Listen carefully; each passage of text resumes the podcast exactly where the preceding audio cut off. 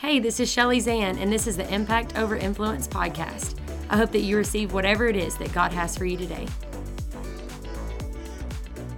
I hope that all of you guys have been enjoying this devoted series that we've been doing here at Impact Over Influence. You know, it's centered around the book of James. And today we're going to be in James chapter 3. And even though chapter 3, y'all, it's only 17 verses, so it's nothing extensive, but it comes with a lot of power um, that I think really is so every single one of us can incorporate this. Every single one of us. Nobody is exempt today that's listening of saying, like, ah, that really doesn't apply to me. It applies to you. But the way that it opens, it talks about teachers. And so I ask you, even if you don't, if you send your kid to school, you drop them off in the morning, they go to their teachers, are they the only person in your child's life that teaches them something? As in any kind of knowledge that they ever gain, even from the time they're infants, you know, how to hold the spoon, how to chew food versus how to cook. Okay. Those things aren't just taught by their education, right, at school that they go to for hours in a day. They're taught things by coaches. They're taught, taught things by Sunday school teachers. They're taught things by their friends.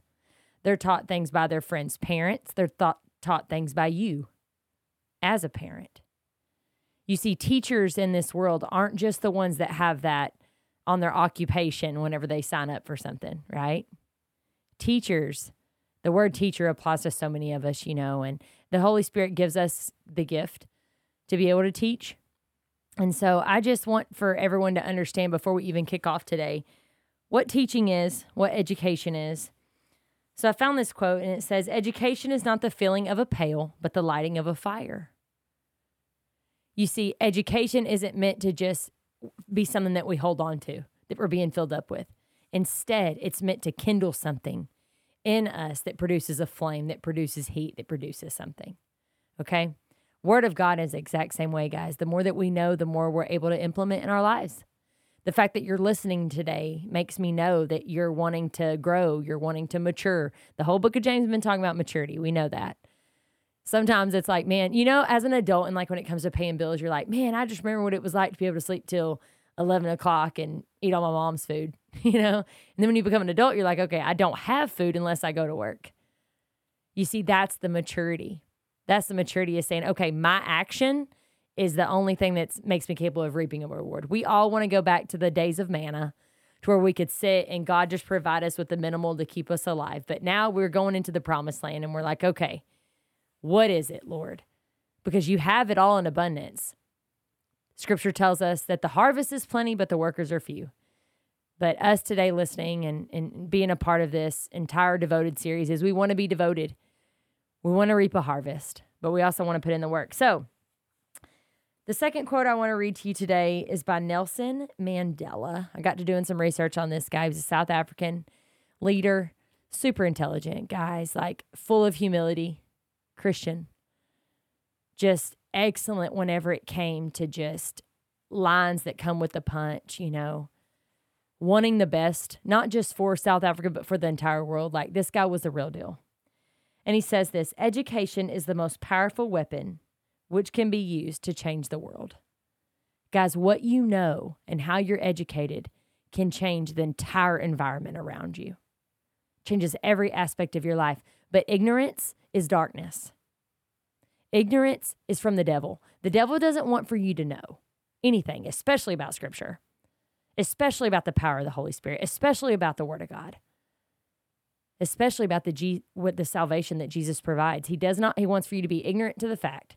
He wants you to think that you're doing good enough. You're not as bad as so and so. Right? But you see the more that we know education, the more knowledge that we gain. We know in James chapter 1 when we started this entire series it says if anyone asks for wisdom, it will be handed to them without reproach. Okay? God wants to give you wisdom, He wants to give you discernment and clarity. And so, throughout these verses today, we're going to really talk about that. James 3, verses 1 and 2, I'm going to go ahead and read it. This talks about teachers. I already said every single one of y'all teaching somebody something. Okay. That, you know, and I think that whenever I, it makes me think of that about the whole impact over influence, you know, whenever God designed all of this and laid all this on my heart, you know, He just said, like, everybody influences something, but nobody's given the impact of Jesus if they're not seeking me to be able to do so. And I didn't want to just influence my my family and my friends and my community. I wanted to give them an impact, which is Christ. How do I give that to them? By my actions, by my deeds, by my works, by what comes out of my mouth. We're going to get there though. Okay. 3 verse 1 Not many of you should become teachers, my fellow believers, because you know that we who teach will be judged more strictly. You will be judged based off of how you influence somebody. We can take that and we know that he's talking about teachers of the Word of God, which is very true. Very true. And it even made me think about the teachers that we have to this day. He says, Not everyone should become a teacher because the lives of teachers will be judged. You ever thought about that? Like, oh, you know, think about your school teachers and they get the school teacher version of somebody, your kids do. But then when they see them out in public, does that is it like, oh, she told us not to do this, but yet we see her that? And I, I, that doesn't just mean God's judging you more strictly because it definitely does, but people will judge you more strictly. Do you do what you say you'll do? God tells us right here that that God holds teachers of the gospel to a higher standard. You can't do the things that you see other people doing and think that you're not going to have a different consequence you will be judged more strictly. God sets us apart. Teachers of a class are judged by the grades of their student. I want to talk to you about that too because uh, I do. I struggle with this, I think, because I can think that I'm responsible for the actions of the people that come to Bible study, and I'm not. I'm not. You know, as a parent, we know that when our kids act a certain way, who do you judge? The parent.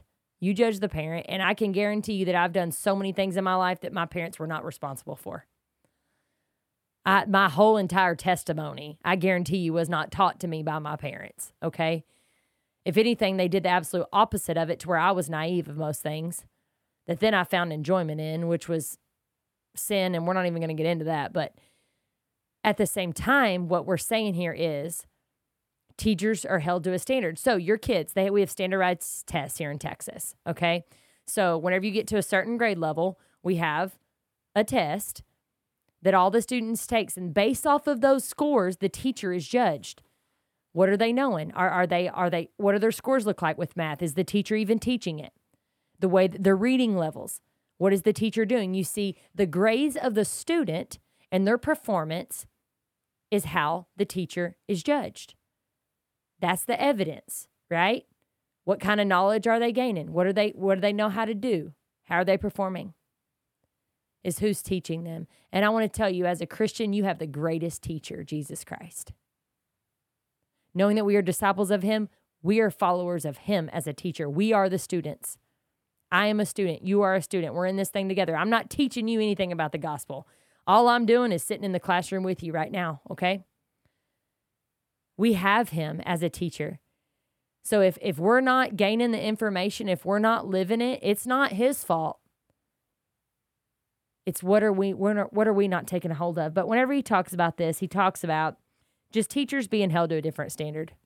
Know that if you're a Sunday school teacher or you're a youth leader or you're a preacher or a pastor or a women's Bible study leader, whatever you're doing, if it has to do with a gospel tag, you are judged more strictly. You are. But I also want for, to have every single person that doesn't teach the word of God to know they are still held to a standard of teaching because you have an influence in this world. You're teaching habits, you're teaching disciplines, you're teaching actions. That's the importance of this. And so, what James follows up here in verse 2 is very um, exciting to most of us. It says, We all stumble in many ways. Anyone who is never at fault in what they say is perfect, able to keep their whole body in check. I love that after he says you're going to be judged more strictly, he also says we all stumble. He doesn't say you all stumble. He says, look, no matter what teacher you are, like I know, and I've said this before, like there's going to be a day where I look back on certain podcast episodes and I'm like, ooh, yeah, I had that wrong. I need to clean that up. I pray for so, for the Holy Spirit to use me, and then if there's anything that you guys hear on this podcast or YouTube channel that you find fault in, to know that it's me and my flesh, it's not the Spirit's fault. It's just something that I, I may not have known or that I that I said wrong. But when James says that right there, it just kind of edifies me to know we all stumble. None of us are perfect. And why? Because of what we say. So let's get into that. Okay. I started doing some research on teaching, what makes a good teacher. Um, we've been talking a lot about education around our household and just uh, what that looks like to us. And so I just got to thinking, like, not just earthly teachers, worldly teachers, Bible teachers, whatever, but teachers in general, all of us that are, are wanting to further information and guidance to somebody else. Okay. James right here says, anyone who is never at fault in what they say is perfect, able to keep their whole body in check. So he's saying what you say. The words that come out of your mouth, they matter. And if you can be perfect, means you can keep your keep it reined in all the time. None of us are capable of that, right? Because none of us are able to be perfect. Only Jesus was. So he's just putting us all in the same field. And you know, what we say can either further the gospel or it can distort the gospel. Okay? If you're somebody that wants to give Jesus, but you're doing it with anger and wrath and condemnation, that is not it, guys, because God is love. But at the same time, he comes to us with urgency and conviction, not condemnation. But it reminds me like the people that yell, like, Jesus, you know, and they got the picketing signs and they're angry and they're like, you're going to hell. Y'all know what I'm talking about. Y'all know what I'm talking about. And it reminds me of one of my friends. She actually works at CareNet, and um, you know, just the love that instead of saying like you're gonna, you're a murderer and you're getting an abortion and you're this, what if Christians, instead of had these picketing signs saying that God hates you, in a sense, because that's what they're feeling. Whether you're saying God hates you or not, it doesn't matter. Someone that's having that come to them and the guilt and the shame and the whole reason why they're there, anyways, you think they want to go and present themselves to a God that's going to wrap his arms around them and love them? Do you think that that's really the image that's being portrayed? Or what if we were on the outside of the door saying, hey, look, we know what you've done, but Jesus died for it too? What if we did had that approach? Is what we say furthering the gospel or distorting it? We we want to we want to tell people about repentance. Why? Because of grace.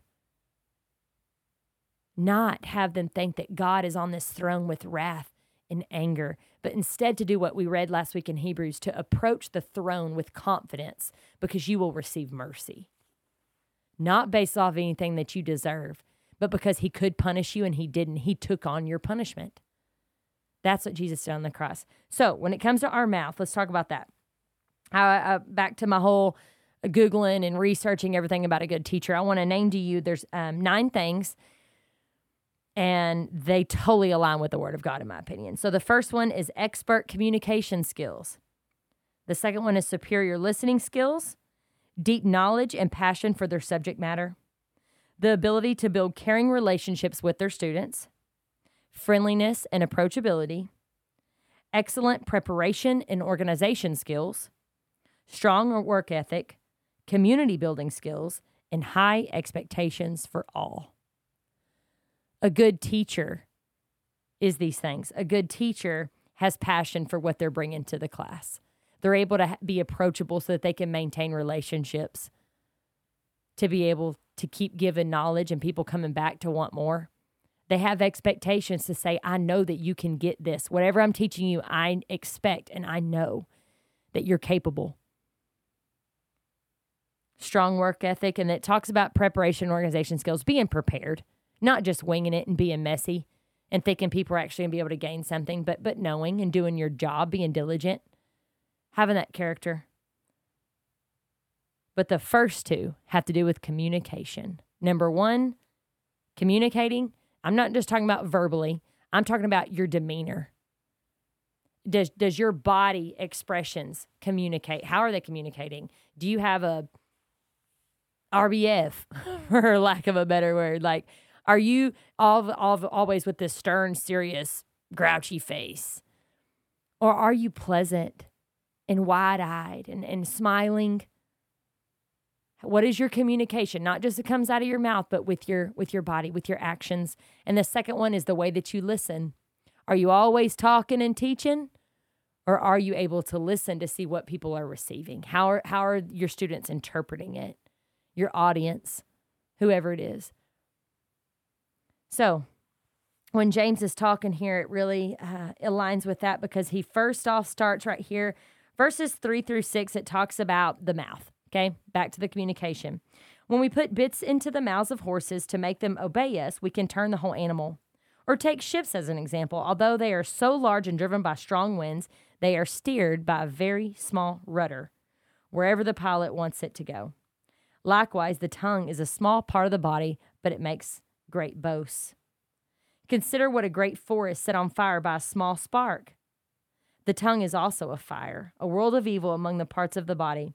It corrupts the whole body and sets the whole course of one's life on fire, and it itself set on fire by hell. How can something so small make so much of a mess? Do any of you understand that the the the influence and the impact even that your mouth can have? Are we are we speaking life or are we speaking death? What how can something so small totally it doesn't matter what all you do if what you say doesn't align with it, it's you just jacked it up. You just jacked it up. So when it comes to being a teacher, what he's saying here is it doesn't matter. If you're wanting anyone to see Jesus in you so that they can ask you about him, you better watch what you say. You better watch what you say because something so small can cause so much destruction. But we all stumble, and I'm thankful for the grace of that. But those nine things, I just want for us to know that they are important, not just for teachers, but for every single one of us. This theory just aligns so much with these scriptures. In verse 7, he also talks about all kinds of animals, birds, and reptiles and sea creatures are being tamed and have been tamed by mankind. Okay? Man has tamed animals, is what he's saying. But you know what man can't tame? The tongue. And all it takes is one time. You know, I have a good friend of mine, and she is so knowledgeable about scripture and the Bible, but she says, like, until I know how to communicate, I don't want to say anything. And I just, when she said that, I just thought, man, I need to be way more hesitant. But she's convicted to know, like, until I can, my mouth aligns with what it's supposed to, I don't want to say anything at all. For me, what changed my actions and my speech and the way that I talk is teaching the Word of God. It's what made me learn it. It's what made me want to implement it. It's what made me understand the severity of it. Even to teach that to my children. You know, me and Wesley fall in a lot of ways, but I just, to know that we can be different about what we say. Are we quick to be argumentative? Are we quick to boast? Are we quick to gossip? Are we quick to say rude things to, to other people? Our mouth, how can it be tamed? I don't know. He says right here that it is a restless evil full of deadly poison. Ah, that's tough blessings and curses. Let's get to that. I've got some verses in Ephesians I want to incorporate with that. But okay, back to James 3 9. With the tongue we praise our Lord and Father, and with it we curse human beings. My dear brothers, this should not be, is what he says. You can't say one thing and pray blessings, but then curse God's creation. You can't praise the Creator, yet speak evil to what He created. That's what he's saying. So I want to read real quick because um, it just doesn't make sense. It doesn't make sense. You're saying one thing and you're doing another. That's what James is trying to tell us. I want to read Ephesians 4:29 real quick. Do not let any unwholesome talk come out of your mouths, but only what is helpful for building others up according to their needs, that it may benefit those who listen. Speak if you it goes, you know, how many times have our moms or grandmas or teachers, whoever, if you can't say anything nice, and don't say anything at all. That's what, you know, you think that's just a quote. and all that scripture. That that came from the Holy One saying, look, if you can't say anything that's going to build up somebody, don't let any unwholesome talk come out of your mouth. Just because everyone sees it, they don't need you saying it. They don't need you saying it. I think that we all struggle with that because we're we're like, look at this, look at this. But God says, look, if it's not going to build up somebody, if it's not going to show grace, don't even let it come out of your mouth. Watch it. Watch what you say. He also ends this before we get back into wisdom. It says, Can fresh water and salt water come from the same stream? You know, he's just saying you can't have both. You can't speak, speak blessings and also speak curses. I pray that all of us take time to look at our mouths. You know, do you throw the F bomb all the time? Are you trashing everybody? Or are you edifying? Are you building something up? Are you having wholesome talk come out of your mouth? Are you speaking scripture? Are you praying out loud? What's your communication with others look like? But more than that, what does your commu- communication with God look like? That's what he's saying here, especially teachers. which is every single one of us. I think I've made that clear by now. Now let's get into the second part of this chapter. He talks about two different kinds of wisdom. He talks about the things that you know, your knowledge, your wisdom. It's expressed two different ways, but it all centers around your actions, the way that you act. The way that you act shows your wisdom, shows what you're following. 13. Who is wise and understanding among you? Let them show it by their good life, by deeds done in humility that come from wisdom. How do you see someone's wisdom? By the deeds of their life, by their actions.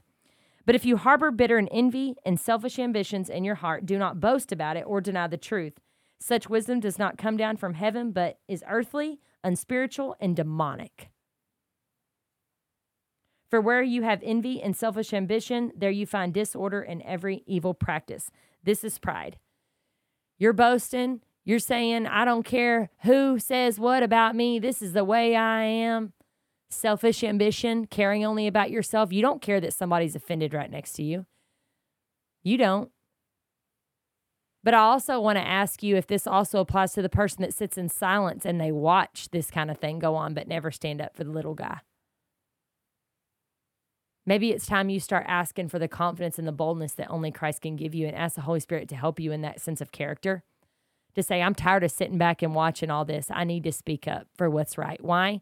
Because that's how my wisdom is shown by my actions. Otherwise, if you're sitting in the corner not doing nothing, does that show wisdom? Because even though you're not saying yes, you're sure not saying no. That's what James is trying to get us to evaluate in ourselves. 17 says, But the wisdom that comes from heaven is first of all pure, then peace loving, considerate, submissive, full of mercy and good fruit, impartial and sincere. You see, our world sees strength as an air as arrogance and but what he's saying is the people that look weak, it's just because they're submissive and they're peace loving. They don't want to cause discord. And I'm not trying to have that show be controversial to what I said earlier about just being so passive. Being submissive to God and being passive to the world is not the same thing. God's trying to ask us to be a generation that's ready to step up for the gospel.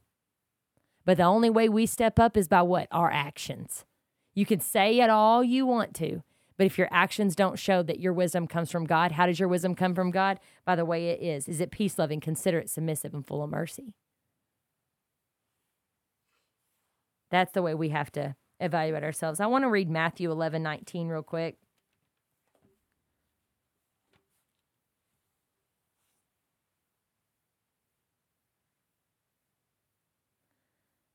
He says right here that wisdom is proved right by her deeds. Wisdom is proved right by our actions.